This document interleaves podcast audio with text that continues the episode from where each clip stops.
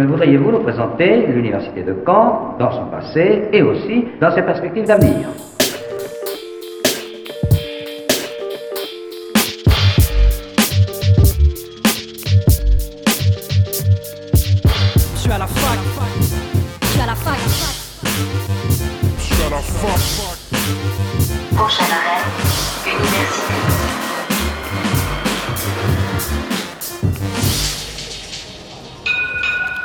Bonjour à toutes et à tous, nous sommes le mercredi 16 octobre, il est midi et vous écoutez FAC News, votre émission sur l'actualité étudiante à Caen.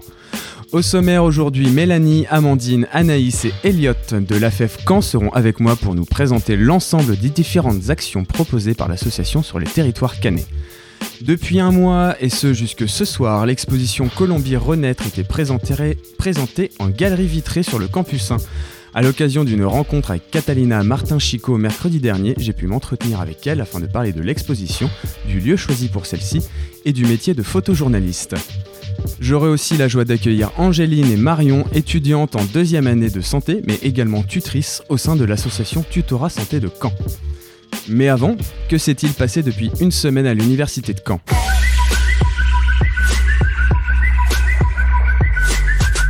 Vendredi et samedi dernier, dans le cadre de la Fête de la Science, le Campus 2 accueillait le Campus en Fête. Vous pouviez participer à près d'une vingtaine d'ateliers autour de matières scientifiques comme les mathématiques, la physique ou encore la biologie. Dans le cadre de la semaine Zéro Déchet, organisée par le CRUS, se tenaient ce lundi à la Maison de l'étudiant de nombreux stands pour apprendre à faire soi-même différents produits du quotidien comme du déodorant ou de la lessive. Toujours ce lundi débutait le mois sans tabac à l'université. Durant tout un après-midi, un espace prévention était accessible aux étudiants qui le souhaitent. Pour rappel, ce mois débute le 1er novembre et permet tous les ans environ 150 000 personnes d'obtenir de l'aide pour arrêter de fumer. C'était votre récap de la semaine, passons tout de suite à mes invités du jour. L'invité du jour sur FAC News. Aujourd'hui, j'accueille Mélanie, Amandine, Anaïs et Elliot. Vous faites tous les quatre partie de l'AFEV à Caen. Pour ceux qui ne connaîtraient pas l'AFEV, il s'agit d'une association nationale qui existe depuis 1991. Son but est de lutter contre les inégalités dans les quartiers dits prioritaires et comptabilise près de 70 000 personnes touchées par vos actions dans plus de 350 quartiers en France. En Normandie, l'AFEV est répartie en trois pôles. Celui du Havre, de Rouen et celui de Caen. Bonjour à tous. Bonjour. Alors rapidement, pour faire vos présentations, Mélanie, tu es salariée à l'AFEV à Caen, tu es chargée du développement local. Amandine, Anaïs et Elliot, vous êtes tous les trois services civiques avec des missions bien particulières dont on reparlera plus tard. Mais d'abord, pour commencer, en me renseignant sur le site de l'AFEV nationale, j'ai vu que vous aviez trois moyens d'action principaux, que sont le bénévolat, le volontariat par le biais des services civiques et les CAPS. Est-ce que les trois existent à Caen ? Oui, bien sûr, les trois existent à Caen. Y a même d'ailleurs une quatrième possibilité de s'engager sur des choses plus ponctuelles, mais on en reparlera. Donc effectivement, on a le bénévolat. Sur Caen, c'est environ 200 bénévoles pour accompagner 200 enfants. On a le volontariat puisque là on a 3 volontaires avec nous. En tout c'est 22 volontaires sur l'antenne de Caen. Et ensuite on a des capseurs qui sont des colocataires, des jeunes colocataires étudiants en principe. Et on en a environ 17 sur Caen. Donc pour commencer, on va parler du bénévolat. Vous ciblez notamment les étudiants pour celui-ci. On peut vous voir notamment depuis début septembre arpenter les campus afin de sensibiliser les étudiants à votre cause et devenir bénévole. Mais concrètement, que fait un bénévole chaque semaine à l'AFEV ? Alors en gros, le bénévole va accompagner donc un jeune des quartiers prioritaires. Et ça va être, souvent tout le monde pense que c'est pour faire les devoirs, mais ça va être plus pour l'accompagner et ainsi réduire les inégalités éducatives. Et donc ce sera par exemple tout simplement l'emmener au cinéma, au théâtre, lui faire découvrir la bibliothèque et tout ça au domicile familial. Et donc, je ne sais pas si je le dis, mais c'est seulement 2 heures par semaine. Oui, c'est ce que j'avais demandé, du coup, c'est 2 heures minimum. Oui, c'est 2 heures. Mais le bénévole qui veut et qui s'entend bien avec le jeune qui l'accompagne peut totalement passer beaucoup plus de temps avec lui. Après, oui, ça c'est possible. Même aussi, si on a envie, on peut prendre plusieurs jeunes sous sa charge ou faire une heure, etc. Du coup, vous l'avez dit, il y a près de 200 jeunes qui sont accompagnés par an sur Caen. Sur quel quartier sont-ils principalement à Caen ? On a le cliché de la Guérinière et de la Grâce de Dieu pour les quartiers prioritaires. Est-ce qu'il y en a d'autres ? On a aussi le Chemin Vert, la Pierre Rosée. Calvaire Saint-Pierre. Calvaire Saint-Pierre, on l'appelle. Calvaire Saint-Pierre, ouais. Donc, sur ces 2 heures, vous l'avez dit, il y a du travail scolaire, il y a de l'accompagnement culturel, mais est-ce que le bénévole est totalement libre de ce qu'il fait ou est-ce qu'il y a quelques règles et quelques événements dictés par la FEV tout au long de l'année entre bénévoles et jeunes ? Bien sûr, chaque bénévole passe en principe par une réunion d'information. Durant ces réunions, on leur explique un peu les objectifs de l'accompagnement et ce qu'on appelle les non négociables, donc les choses à faire et à ne pas faire. Et ensuite, on essaye de former tous nos bénévoles durant une journée de formation et puis il y aura d'autres formations organisées durant l'année, selon la spécificité du public. Et quoi qu'il en soit, donc nos volontaires sont référents des bénévoles afin de les accompagner durant leur accompagnement. Donc voilà, ils sont libres, mais à la fois ils sont cadrés et accompagnés par des salariés et des volontaires. Sur ces formations destinées aux bénévoles, qu'est-ce que vous faites concrètement ? C'est plutôt de la discussion, des ateliers ou une masterclass en amphi qui pourrait paraître un peu rébarbatif sur ce qu'il y a à faire et pas faire ? Du coup, on essaye de faire ça en petit comité pour qu'il y ait en fait une discussion. C'est vraiment un échange, etc. pour essayer d'enlever toutes leurs craintes, tout ce envers quoi ils pourraient avoir peur, etc. Et c'est vraiment leur donner les informations principales du bénévolat de toute l'année, comme on a dit, de l'encadrement, etc. Donc vraiment, c'est du partage et une bonne ambiance. Donc pour encadrer notamment ces bénévoles, vous êtes 22 services civiques, comme vous avez pu me le dire. Quels sont les objectifs principaux de ces 22 services civiques sur les 9 mois de la mission qui court de septembre à fin mai ? Il y a des objectifs qui peuvent différer selon les missions, car on a 3 représentants de 3 missions différentes, donc c'est peut-être le moment du coup de présenter un peu vos objectifs. Oui, ça, on peut commencer par Amandine. Oui. Tu es animatrice du réseau des engagés. Oui. Ça peut paraître un peu flou. Qu'est-ce que tu fais du coup durant l'année pour animer ce réseau ? Alors en gros, mon objectif, ce sera d'organiser des événements autour du coup de tout ce qu'on fait, donc des bénévoles, des volontaires et des CAPS pour qu'on puisse tous se connaître et un peu tous former des liens entre nous, etc. Donc ça peut très bien être des sorties comme des soirées. Elliot, toi tu travailles à la démocratisation de l'enseignement supérieur sur Caen. Tu vas notamment dans les collèges. Quand tu vas voir des collégiens, l'université pour eux, c'est au minimum dans 3 ans. Mm. Qu'est-ce que tu peux leur dire pour les intéresser justement à continuer leurs études ? Ce qu'on fait par exemple, c'est qu'on prend des bénévoles étudiants à la fac pour qu'ils viennent témoigner dans les collèges tout simplement de leur expérience. C'est pas forcément la fac, ça peut être des BTS, des IUT. Du coup, on va dans les collèges Guillaume de Normandie et Stephen Hawking. On fait des ateliers dans les classes avec 15 élèves pour leur montrer ce qu'il y a dans les études supérieures. C'est par biais d'ateliers notamment et de discussions. Ils te posent leurs questions qui sont, j'imagine, très classiques et très larges. Ouais. Tu as déjà commencé cette tournée là cette année ? Non, pas encore là, vu qu'on a commencé que depuis 1 mois. On est vraiment dans les préparations, tout ça. Histoire d'être paré à toutes les questions, genre où est l'université par exemple. Anaïs, quant à toi, tu es ambassadrice du livre. C'est ça. Qu'est-ce que fait une ambassadrice du livre ? Alors, en fait, je vais intervenir dans les écoles primaires. On est tous attribués à 2 écoles. Avec ma binôme, on est à 2 de la Folie Couvre-Chef. Et en fait, ce qu'on va faire, c'est qu'on va s'occuper des bibliothèques d'écoles primaires, c'est-à-dire gérer le fond, faire du désherbage, donc c'est enlever les livres qui sont soit trop abîmés, soit obsolètes. On va s'occuper également du logiciel e-bouteque qui est en train de vraiment prendre une grosse place dans les bibliothèques et qui est super importante parce qu'elle permet d'avoir une vision d'ensemble sur le stock des bibliothèques en France. C'est un peu comme le portail documentaire à l'université de Caen, en faisant notre recherche par thème, on sait ce qu'il y a ou ce qu'il n'y a pas à l'université. Exactement. Et donc, en plus de ça, on va également mener des petites animations avec les élèves afin de développer la culture, de développer la lecture surtout, puisqu'on est ambassadeur du livre, donc c'est important. Mais vraiment, toucher un maximum de public avec la culture et développer cet aspect-là dans les écoles. Donc, faire des animations.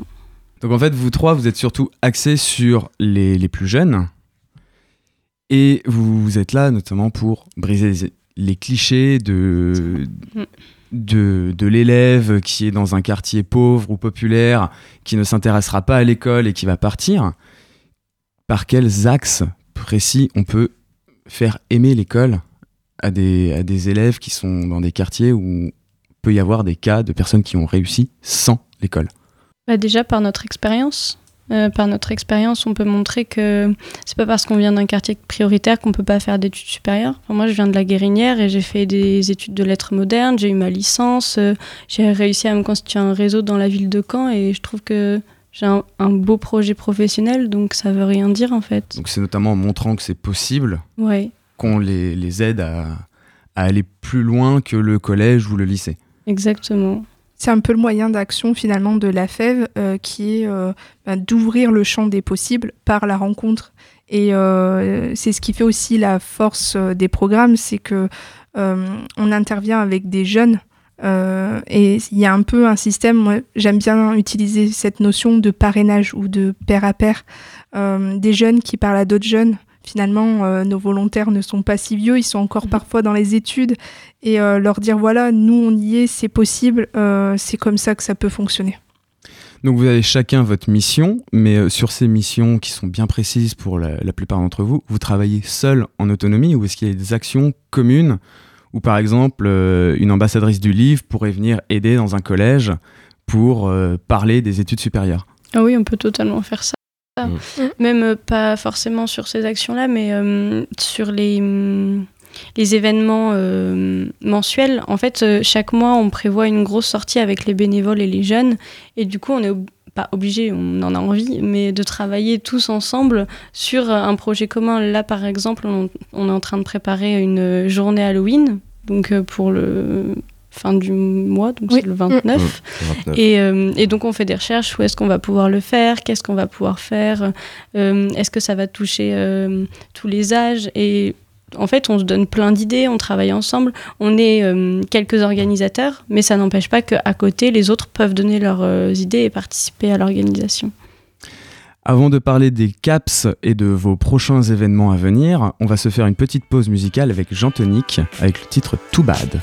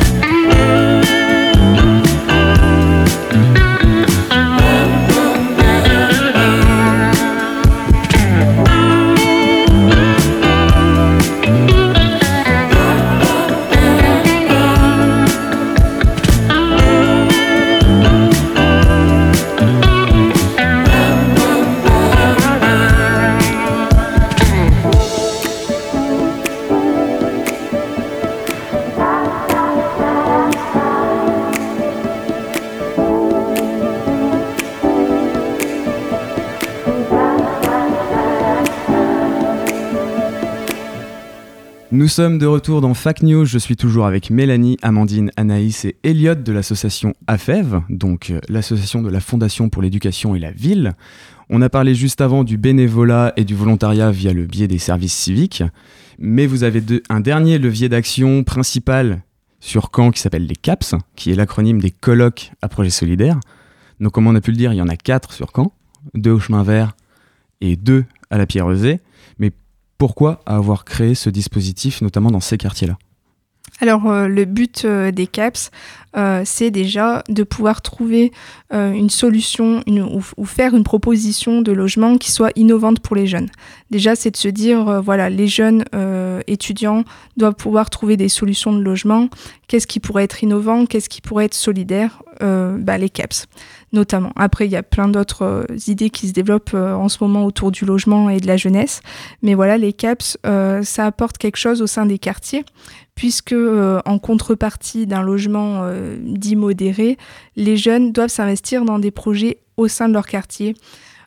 Chaque semaine, enfin voilà, ça se mesure, c'est surtout des événements, on va dire, mensuels, mais voilà, hebdomadairement, de manière hebdomadaire, nous allons, on se rencontre pour pouvoir travailler des projets au sein des quartiers. L'idée, c'est d'apporter un peu de la mixité, de pouvoir accompagner la transformation des quartiers, de pouvoir contribuer encore une fois à la lutte contre les inégalités éducatives, puisque finalement, ces jeunes capseurs font aussi de l'accompagnement individuel auprès de jeunes. Donc, c'est des programmes qui sont en continuité les uns des autres.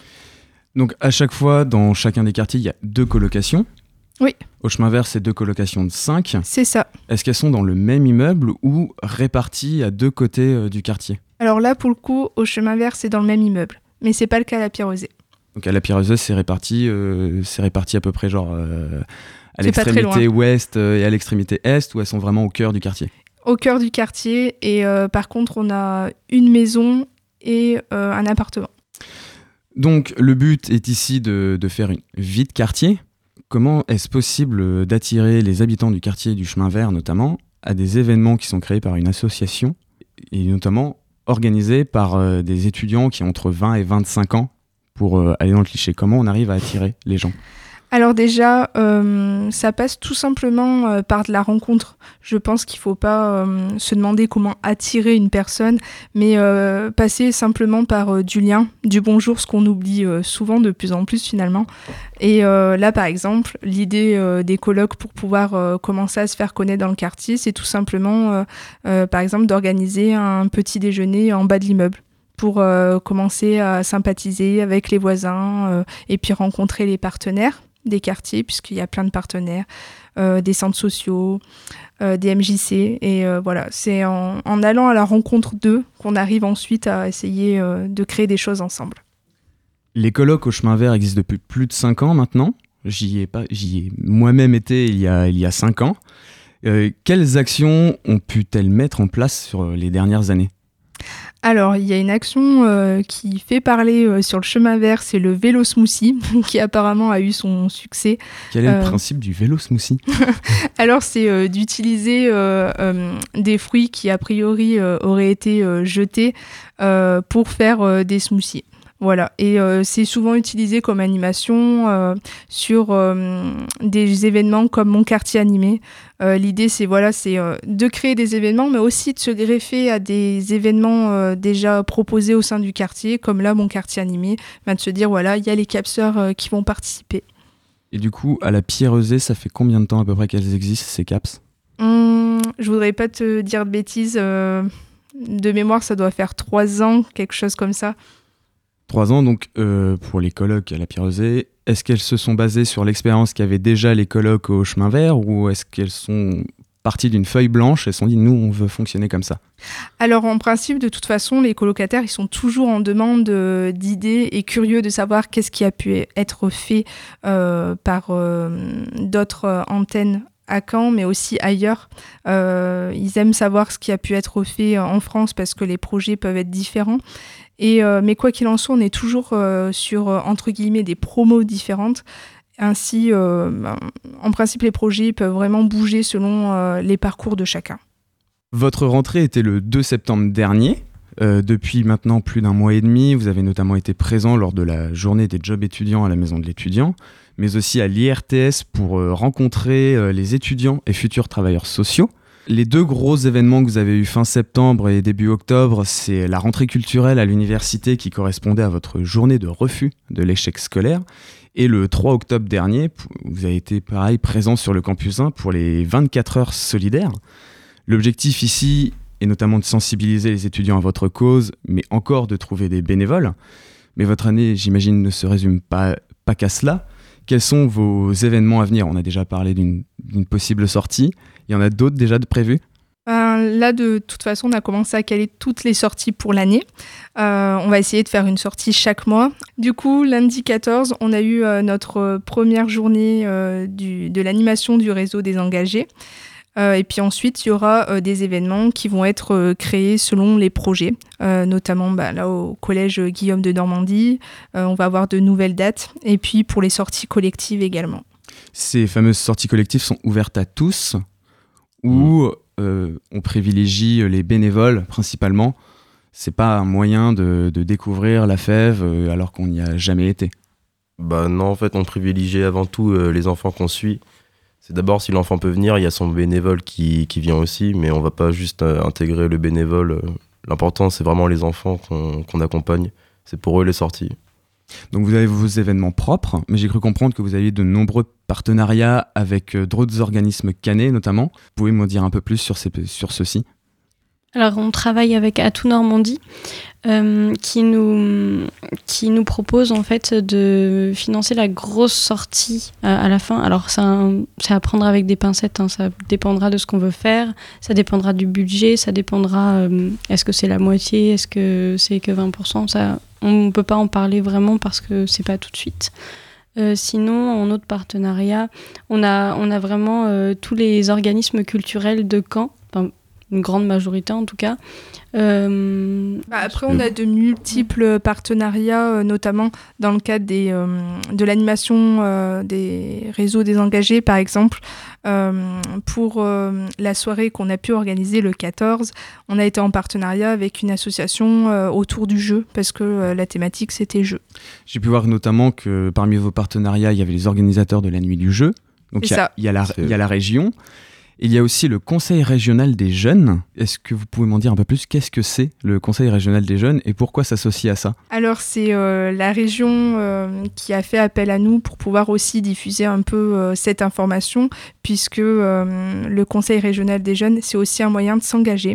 Du coup, vu qu'on est une association autour de l'engagement et qu'on est en contact avec les jeunes, c'était important de pouvoir diffuser cette information puisque c'est quand même un moyen un peu plus politique, de se dire je peux agir concrètement sur mon territoire et non forcément au sein d'une cause en particulier, mais sur le territoire de manière large. Parmi ces partenaires, entre guillemets, le plus important est peut-être l'Université de Caen. Bien sûr. J'ai accueilli les trois services civiques de l'espace orientation-insertion pour la première de l'émission qui nous parlaient du coup de leur tournée dans les lycées un peu plus éloignés de Caen. Vous faites partie des partenaires de cet événement. Est-ce que c'est aussi un moyen pour vous de vous faire connaître hors de Caen et de étendre vos actions hors des quartiers cannais ? L'université, le partenariat avec l'université, il est essentiel puisque finalement, c'est par là qu'on fait le recrutement de bénévoles entre guillemets. Mais après, on cherche aussi effectivement à sortir des quartiers car on estime que notre action peut avoir aussi de l'importance sur les territoires ruraux de la Normandie. Oui, parce que vous êtes notamment une association qui est reconnue d'utilité publique par l'État. Mmh. Vous êtes répandu un peu partout en France et aussi en Catalogne, j'ai cru voir. Ouais, à Barcelone, oui. Il y a des communications entre villes, déjà entre villes normandes. Est-ce que vous communiquez sur les actions que vous pouvez faire ? Et au national, comment vous pouvez savoir, par exemple, ce qu'ils font à Marseille ou à Aix, alors que vous êtes à plus de 1000 km ? Alors oui, il y a de la communication un peu entre les pôles, parce que finalement, au sein de chaque pôle, on peut avoir une personne référente de certaines missions. C'est-à-dire que nos missions sont vraiment bien distinguées et distribuées. Par exemple, moi, je suis en charge de la mobilisation et je sais que je peux appeler telle ou telle personne au sein des autres pôles de Normandie pour parler mobilisation. Donc oui, il y a beaucoup d'échanges et qui plus est, on a souvent des points par mail, par le référent national, par exemple MOB, pour dire voilà où vous en êtes, pour faire un état des lieux. Et puis ensuite, il y a des petites newsletters qui peuvent être diffusées. Donc on a beaucoup de communication au sein de la France. Si on souhaite se renseigner sur vos actions et possiblement devenir bénévole à l'AFEF pour cette année, comment peut-on vous contacter sur les réseaux sociaux ? On a notre page Facebook, AFEF Caen. On peut aussi venir nous voir directement dans nos locaux, au 11 rue du Gaillon. Vous en avez un à l'université aussi ? On en a à l'université aussi. Mais on n'y est pas tout le temps, donc l'idéal c'est que du lundi au vendredi, il y a toujours quelqu'un au local de l'AFEV et nos volontaires. Et on invite vraiment les bénévoles ou les jeunes qui veulent juste venir poser une question à passer, puisqu'on a notre petite salle convivialité. Voilà, le but c'est que ce soit un lieu qui puisse être aussi approprié par les jeunes et que ce soit pas juste un lieu de passage. Donc si jamais il y a des personnes qui nous entendent qui veulent devenir bénévoles, j'imagine que vous cherchez toujours des bénévoles. Oui, on est en train de finaliser un peu le recrutement et de faire un point dessus, mais c'est possible qu'on puisse encore en avoir besoin. Merci beaucoup d'être venu sur le plateau pour avoir parlé avec moi de l'AFEV et notamment de ses actions, le bénévolat, le volontariat et les colloques à Projets Solidaires. On peut vous retrouver sur les réseaux sociaux et à vos locaux. Merci beaucoup. Merci à vous. Merci. Quant à nous, on se fait une nouvelle pause musicale. On écoute tout de suite Mondial Toboggan avec le titre « Hockey sur glace à l'italienne ».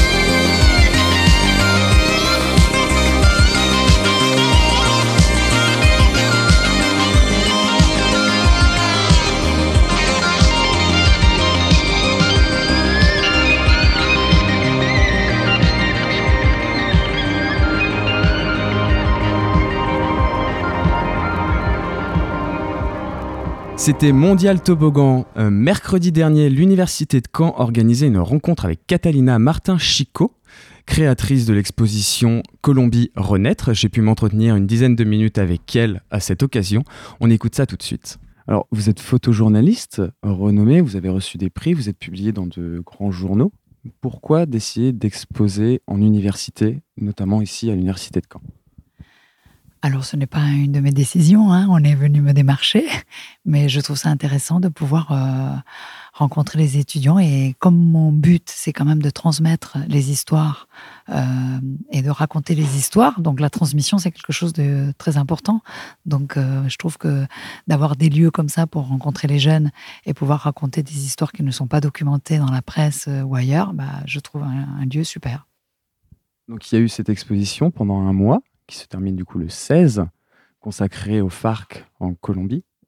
Comment on arrive à intégrer un groupe qui est aussi fermé pendant 50 ans au moment d'un traité de paix avec la Colombie ? Ce n'est pas une tâche facile, mais voilà. Et après, si j'ai eu l'autorisation de rentrer dans les camps quand ils étaient fermés encore, qu'ils vivaient encore dans des, comme dans la guérilla. Et il a fallu évidemment des autorisations parce qu'il y avait beaucoup de checkpoints, ils étaient encore armés, ils étaient encore en uniforme, comme la moitié de l'expo le montre. Donc oui, il a fallu un peu de temps pour organiser des autorisations, mais ils étaient dans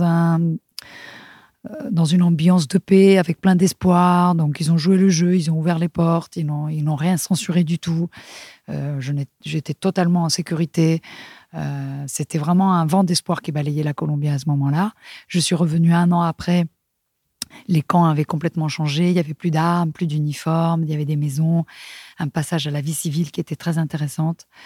Et puis, entre la première fois et la deuxième fois, il y a un nouveau président et les FARC ont commencé à se sentir un peu déçus de l'accord de paix. Et il n'y a pas très longtemps, les FARC, une partie des FARC ont annoncé qu'ils reprenaient les armes. Certains reprennent les armes, donc la situation est très changeante en Colombie, quoi. Mais au moment où j'ai été, je me sentais en paix et du coup ils ont joué complètement le jeu, donc ils ont ouvert leurs portes aux journalistes, quoi. Entre vos deux voyages, vous avez constaté une sorte de baby boom dans les camps. Vous avez notamment suivi de nombreuses de ces femmes qui sont tombées enceintes au moment de l'accord de paix ou juste après.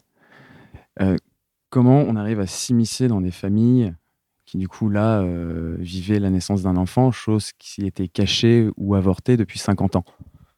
Ça n'a pas été très compliqué parce que ça doit être un peu ma spécialité entre guillemets. Déjà, je suis espagnole, donc du coup, j'ai pas de problème de langue. Donc ça, c'est capital. Je voyage seule, ce qui fait que c'est un peu plus difficile au niveau du voyage lui-même et des dangers qu'on peut rencontrer ou des décisions à prendre. Mais une fois qu'on est sur place, le fait d'être seule, ben, on est accepté chez les gens. C'est quand même des gens très chaleureux, les Colombiens, les Sud-Américains de manière générale. Et puis, quand on voyage, on voit que souvent, les populations qu'on documente sont super chaleureuses. Ils ouvrent les portes et très vite, étant toute seule, j'ai commencé à dormir dans le lit d'une des guérillas, dans le lit d'une des guérilleras. Ou alors, ils me mettaient un matelas à côté de leur matelas. Donc, du coup, je vivais pratiquement avec eux, ce qui a permis une intimité et une confiance et une proximité. Voilà. Donc là, vous exposez depuis un mois en galerie vitrée. Le choix de la galerie vitrée en elle-même, il vient de vous, il vient de l'université, il vient de la personne qui a géré l'exposition. Eh bien, je suis venue ici visiter l'université avant d'exposer. C'est vrai qu'ils avaient pensé à un autre lieu et que j'ai trouvé qu'il n'y avait pas assez de lumière. Et quand on a vu cette passerelle, au moment de ma visite, il y avait des examens ici. Donc, en fait, je n'avais pas pu visiter, je ne le voyais que de l'extérieur. Mais ces baies vitrées, avec cette arrivée de lumière et le parc et tout, je trouvais ça magnifique. Donc, du coup... je sais pas, je pense que j'ai émis l'idée si c'était possible et finalement ça a été possible et je trouve que c'est un espace dingue, quoi. Oui, parce que pour les étudiants, la galerie vitrée, que ce soit en décembre, janvier ou en avril, mai, c'est un peu l'enfer. C'est la séance d'examen de 4 heures. Du coup, totalement détourner l'utilisation qu'en fait l'université, c'est une joie.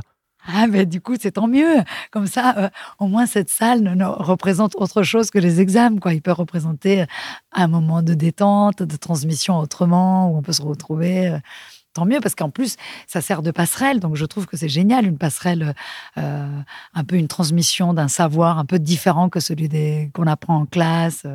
Je sais pas. Enfin, je trouve, et si je pouvais rencontrer tous les universitaires ici, pouvoir leur parler de mes photos, de ce que j'ai vécu, ça serait super. D'ailleurs, maintenant, on a une rencontre. Et moi, je trouve que c'est très intéressant de rencontrer les gens qui voient mes photos, pour leur raconter tout ce qu'on ne voit pas dans la photo, justement, les questions dont tu me poses, quoi. Comment on fait pour s'immiscer, comment on fait pour y arriver. L'aventure, elle commence dès le moment où on a l'idée en tête, et comment la mettre en pratique, c'est toute une aventure. L'aventure, elle commence là, quoi. Donc, Justement, en parlant des photos, parmi toutes celles qui sont exposées ici, est-ce qu'il y en a une qui retient un peu plus votre attention, qui est votre préférée? Oh, c'est super dur. Souvent, on me pose la question, quelle est la photo préférée? Mais j'en ai plein. Et chaque photo porte aussi en soi la difficulté de l'avoir faite, la relation affective que l'on entretient avec la personne, toute l'attente qu'on a pu avoir avant de faire telle et telle photo. Ça, on ne le voit pas dans la photo.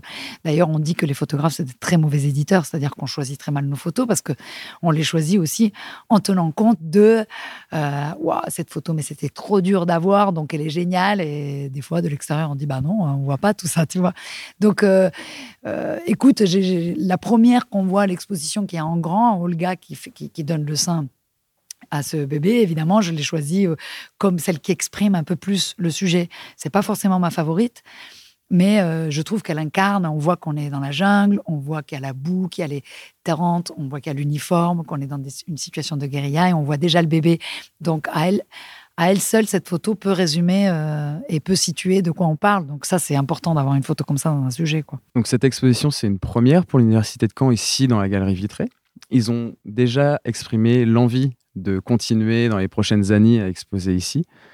C'est une petite fierté d'avoir peut-être instauré une tradition dans une université française, et notamment dans une salle qui sert notamment d'examen, normalement.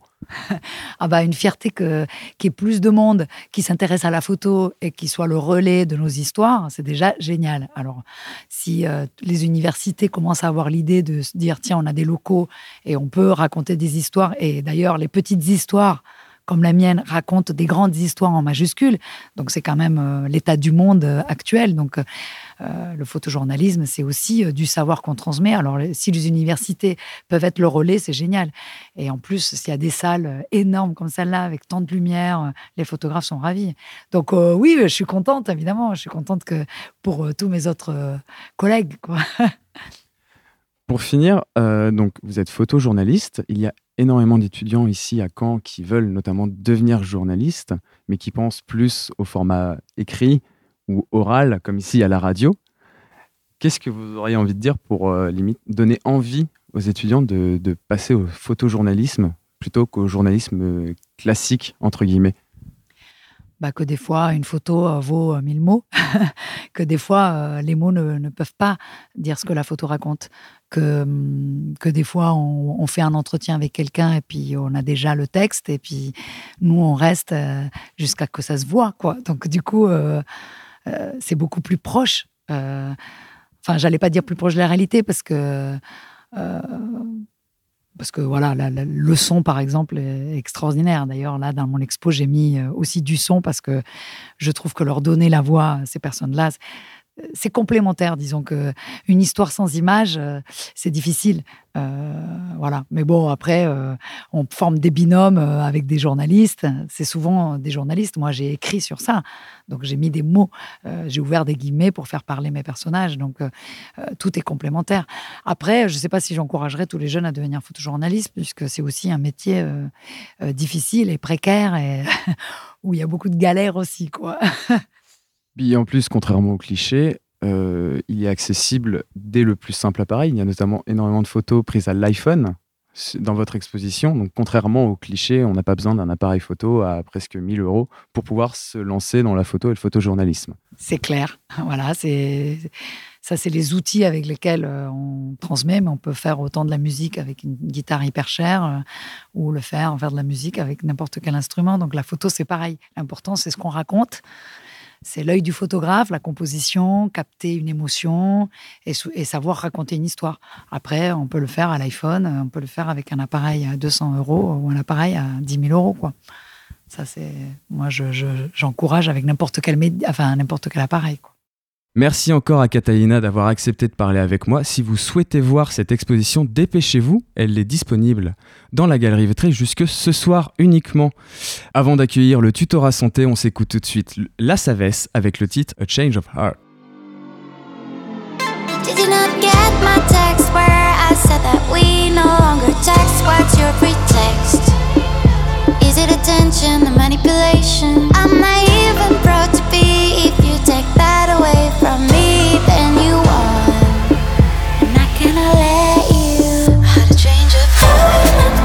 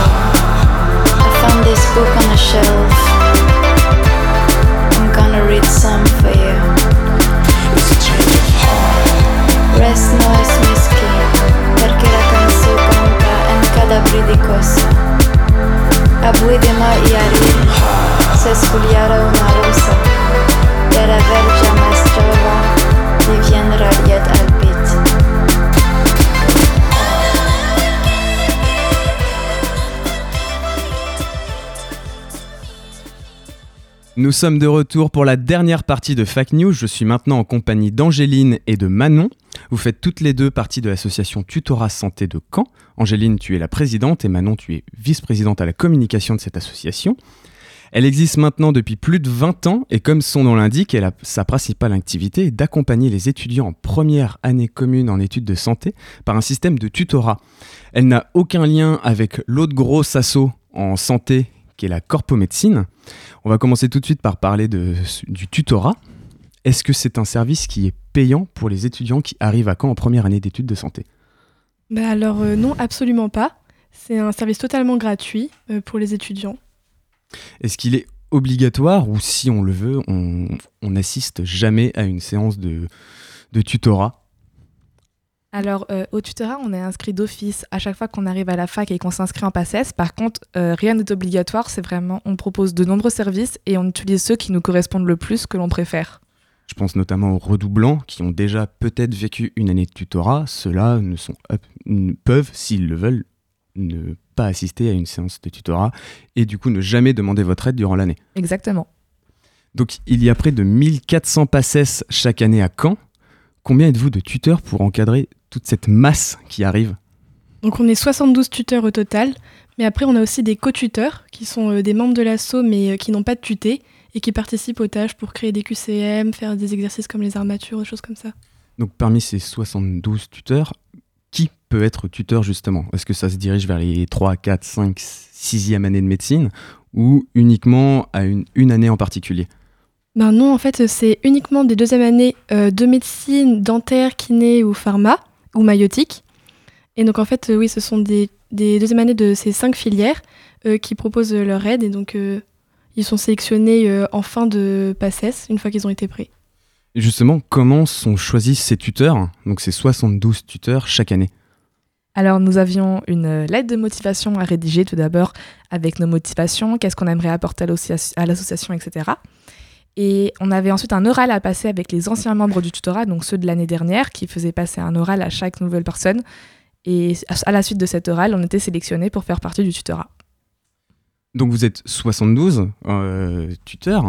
Donc logiquement, un tuteur a une vingtaine de premières années à sa charge. Comment une personne peut réussir à travailler avec 20 PACES tout au long de l'année?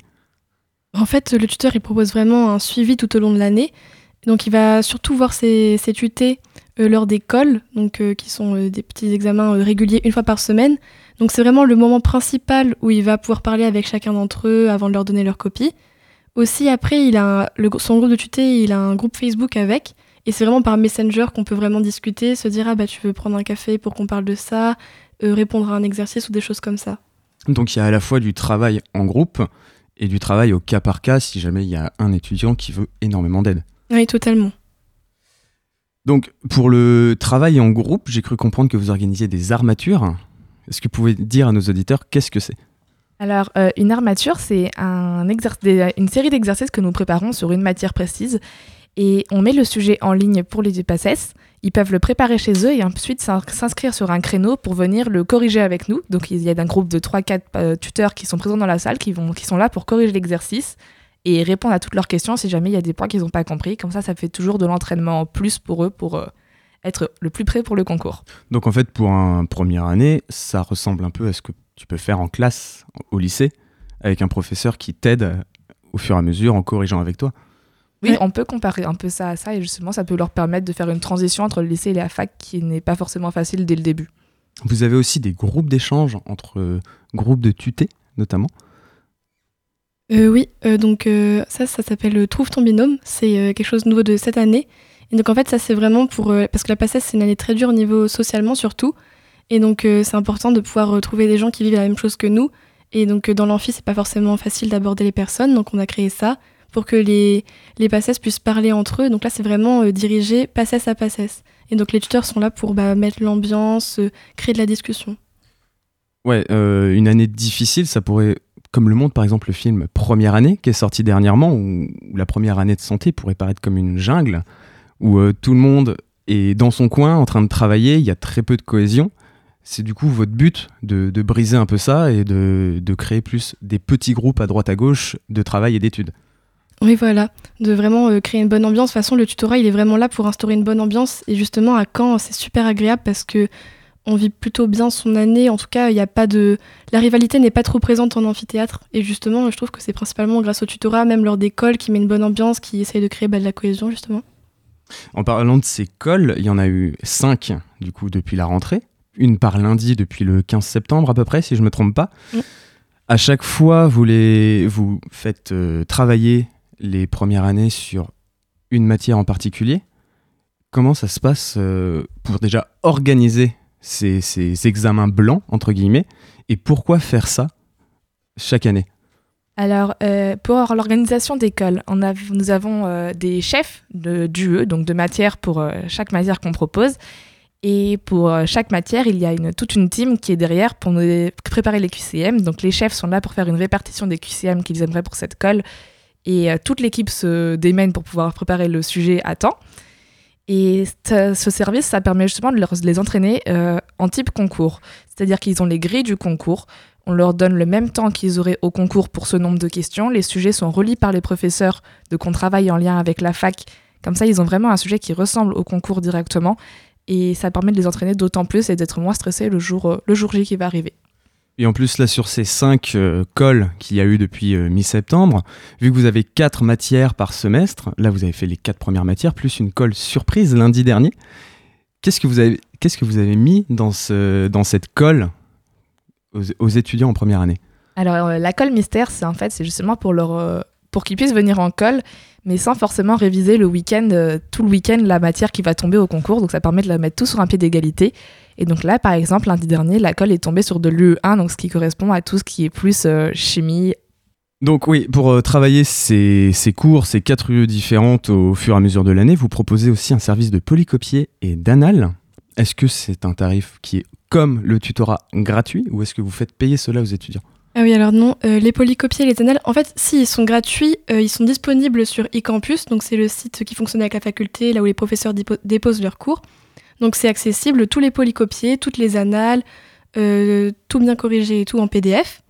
Mais après, s'ils veulent les avoir au format papier, il faut juste payer le prix du papier à la Corpo. Mais donc après, ils peuvent les imprimer chez eux s'ils veulent aussi. Mais donc à la Corpo, on peut les imprimer en couleur au prix du papier. Oui, parce que pour avoir eu des personnes qui étaient en première année de santé, la taille de vos polycopiés, ça fait environ, sur une année, peut-être 50 cm de haut et ça pèse une tonne. Comment vous arrivez du coup à montrer aux étudiants en PACES que vous êtes déjà passé par là et qu'on peut le faire et on peut y arriver ? C'est vrai que la base du tutorat, c'est pour ça que c'est par des deuxièmes années, c'est vraiment motivant de voir que eux ils ont réussi. Et donc c'est en parlant vraiment avec nos groupes de PACES. Cette année, on a créé aussi un point qui s'appelle le point tut, juste avant l'école, où en fait un deuxième année parle d'un sujet et de son expérience personnelle. Et en fait, c'est vraiment ce côté personnel et de montrer qu'on est passé par là en abordant l'école, l'apprentissage des polys, comment on abordait les révisions, comment on rentrait chez nous pendant le week-end. La période de sommeil aussi. Oui, qui montre que c'est faisable et que vraiment on est tous passés par là et c'est pour ça qu'on est là pour les soutenir. Vous l'avez déjà eu plusieurs fois, vous travaillez en lien avec vos professeurs tout au long de l'année, notamment pour tout ce qui est polycopier et colle. C'est venu de qui cette idée ? Des professeurs en voyant que le travail du tutorat santé n'était pas forcément exact ou du tutorat santé en lui-même pour se rapprocher au plus proche de ce que pourrait ressembler le concours ? Là, je ne saurais pas répondre précisément. Mais je pense que c'est une démarche des deux. Je pense que les tuteurs ont eu besoin à un moment donné de la fac pour tout ce qui était diaporama et tout.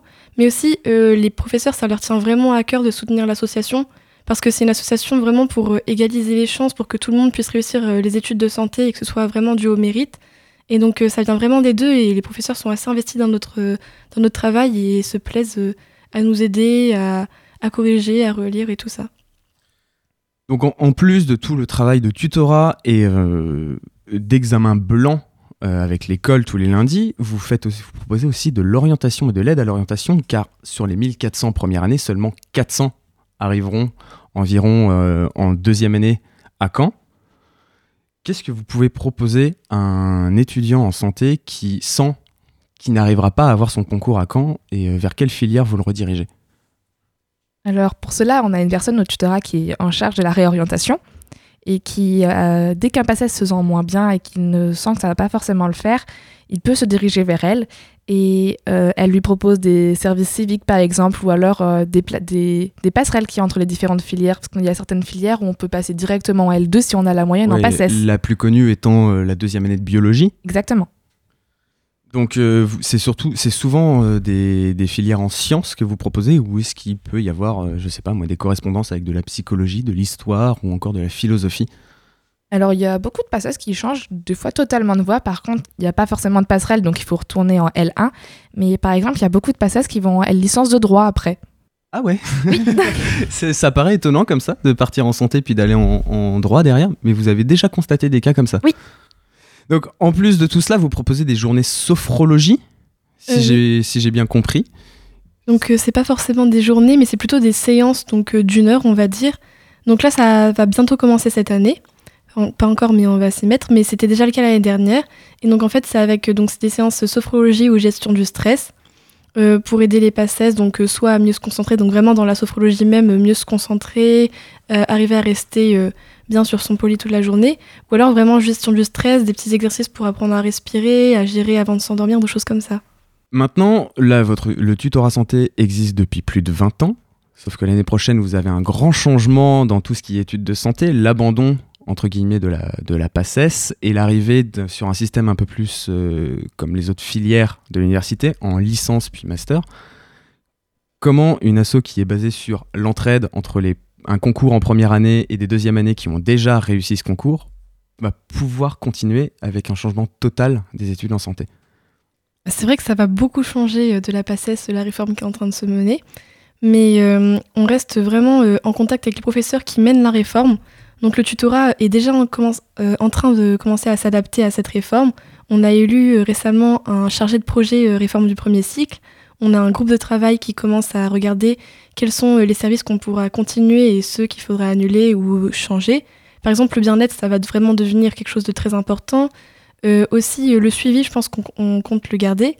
Les années de transition vont être un peu compliquées parce qu'on n'aura pas forcément ceux qui vont rentrer dans des licences particulières, on ne pourra pas forcément l'été sur leur majeur. Mais en tout cas, on sera là vraiment pour le bien-être, l'orientation et la mineure santé. Oui, parce qu'en plus, de la réforme de ces études en santé, il va y avoir l'instauration d'une mineure santé dans certaines filières. Là, logiquement, j'irai plus vers la psychologie, parce qu'on sait qu'il y a déjà des passerelles, des fois, entre psychologie et études de santé. Comment vous pouvez déjà imaginer avoir un impact sur ces étudiants qui ne seront pas au PFRS ? Et qui, en plus, s'ils ont cours là-bas, ils n'y seront que très peu de temps. Ben oui, on pense déjà aux problèmes géographiques qu'il va y avoir. Et donc c'est pour ça qu'on réfléchit à plusieurs projets, comme soit des permanences dans leur campus, peut-être une journée pourrait être disponible pour eux. Aussi, la mineure santé, les cours seront regroupés. On pense au PFRS, donc on pourra aussi être disponible sur ces journées où ils auront cours là-bas. Et vraiment avoir un impact pour garder leur motivation, pour qu'ils pensent au but qui sera après les études de santé et pas que leur filière. Rester comme cette année par exemple déjà et les années d'avant, on propose des semaines d'immersion sur Snapchat par exemple pour garder en tête les différentes filières auxquelles on peut accéder. Et donc ça pourra toujours tenir et ce sera important je pense. Pour finir, si vous aviez un seul conseil à donner à quelqu'un qui est actuellement en PACES pour pouvoir réussir son année et passer comme vous en deuxième année l'année prochaine, qu'est-ce que vous lui conseillerez ? Moi si je peux donner un conseil, c'est vraiment la régularité dans l'effort. Pour moi, il n'y a que ça qui paye, c'est vraiment d'être régulier et d'avoir confiance en ce qu'on fait. Parce qu'au début, des fois, on doute, on met du temps à trouver sa méthode de travail, mais si on a confiance et qu'on est régulier, ça payera un jour ou l'autre. Oui, c'est plus un marathon qu'un sprint sur les derniers moments. Exactement, juste avant totalement. Oui, moi, je leur dirais de tout donner, mais il faut quand même réussir à se ménager parce qu'il y a des périodes qui vont commencer à être dures. C'est quand même long, qu'il faut attendre jusqu'en décembre pour le concours. Donc, il faut réussir à se maintenir et à réussir à travailler régulièrement jusqu'à cette période-là. Car si on commence à fond dès le début, mais qu'après on est déjà fatigué, ça va être beaucoup moins efficace. Merci beaucoup d'être venu sur mon plateau pour parler du tutorat santé et de vos différentes activités. On peut notamment vous retrouver sur Facebook via la page Tutorat Santé Caen, si je ne me trompe pas, et aussi à votre local qui se trouve sur le site du PFRS, donc Campus 5, à côté du CHU. Exactement. Oui. Merci à vous. Et je tiens à dire que cette conviction de la jeunesse ne peut être aujourd'hui renforcée. Dans l'attente interminable de la prochaine émission, que faire cette semaine ? Demain, à 20h, la Maison de l'étudiant vous propose une soirée lecture, poésie, action et musique avec la participation de Tiffaine Garnier, Julien Boutounier et de la formation musicale Déficit des années antérieures qui fait de la musique expérimentale post-dadaïste. Cela rentre dans le cadre de la journée d'études vulnérables, arts, lettres et sciences sociales, regard croisé sur la poésie contemporaine qui se tiendra ce même jour à l'amphi de la MRSH de 10h à 18h. Ce week-end, le Dôme ouvre ses portes dans le cadre du Turfu Festival. Avec ce week-end grand public, vous pourrez notamment découvrir de l'archéologie participative ou encore de la cartographie open source. Pour ceux qui ne le savent pas, le Dôme se trouve sur la Presqu'île, juste à côté de la bibliothèque et de la salle Le Cargo. C'était votre émission de la semaine. On se retrouve pour nous la semaine prochaine, même jour, même heure, pour une nouvelle émission de FAC News. Je vous laisse dans quelques instants avec Clémence pour la Méridienne et votre dose d'infos.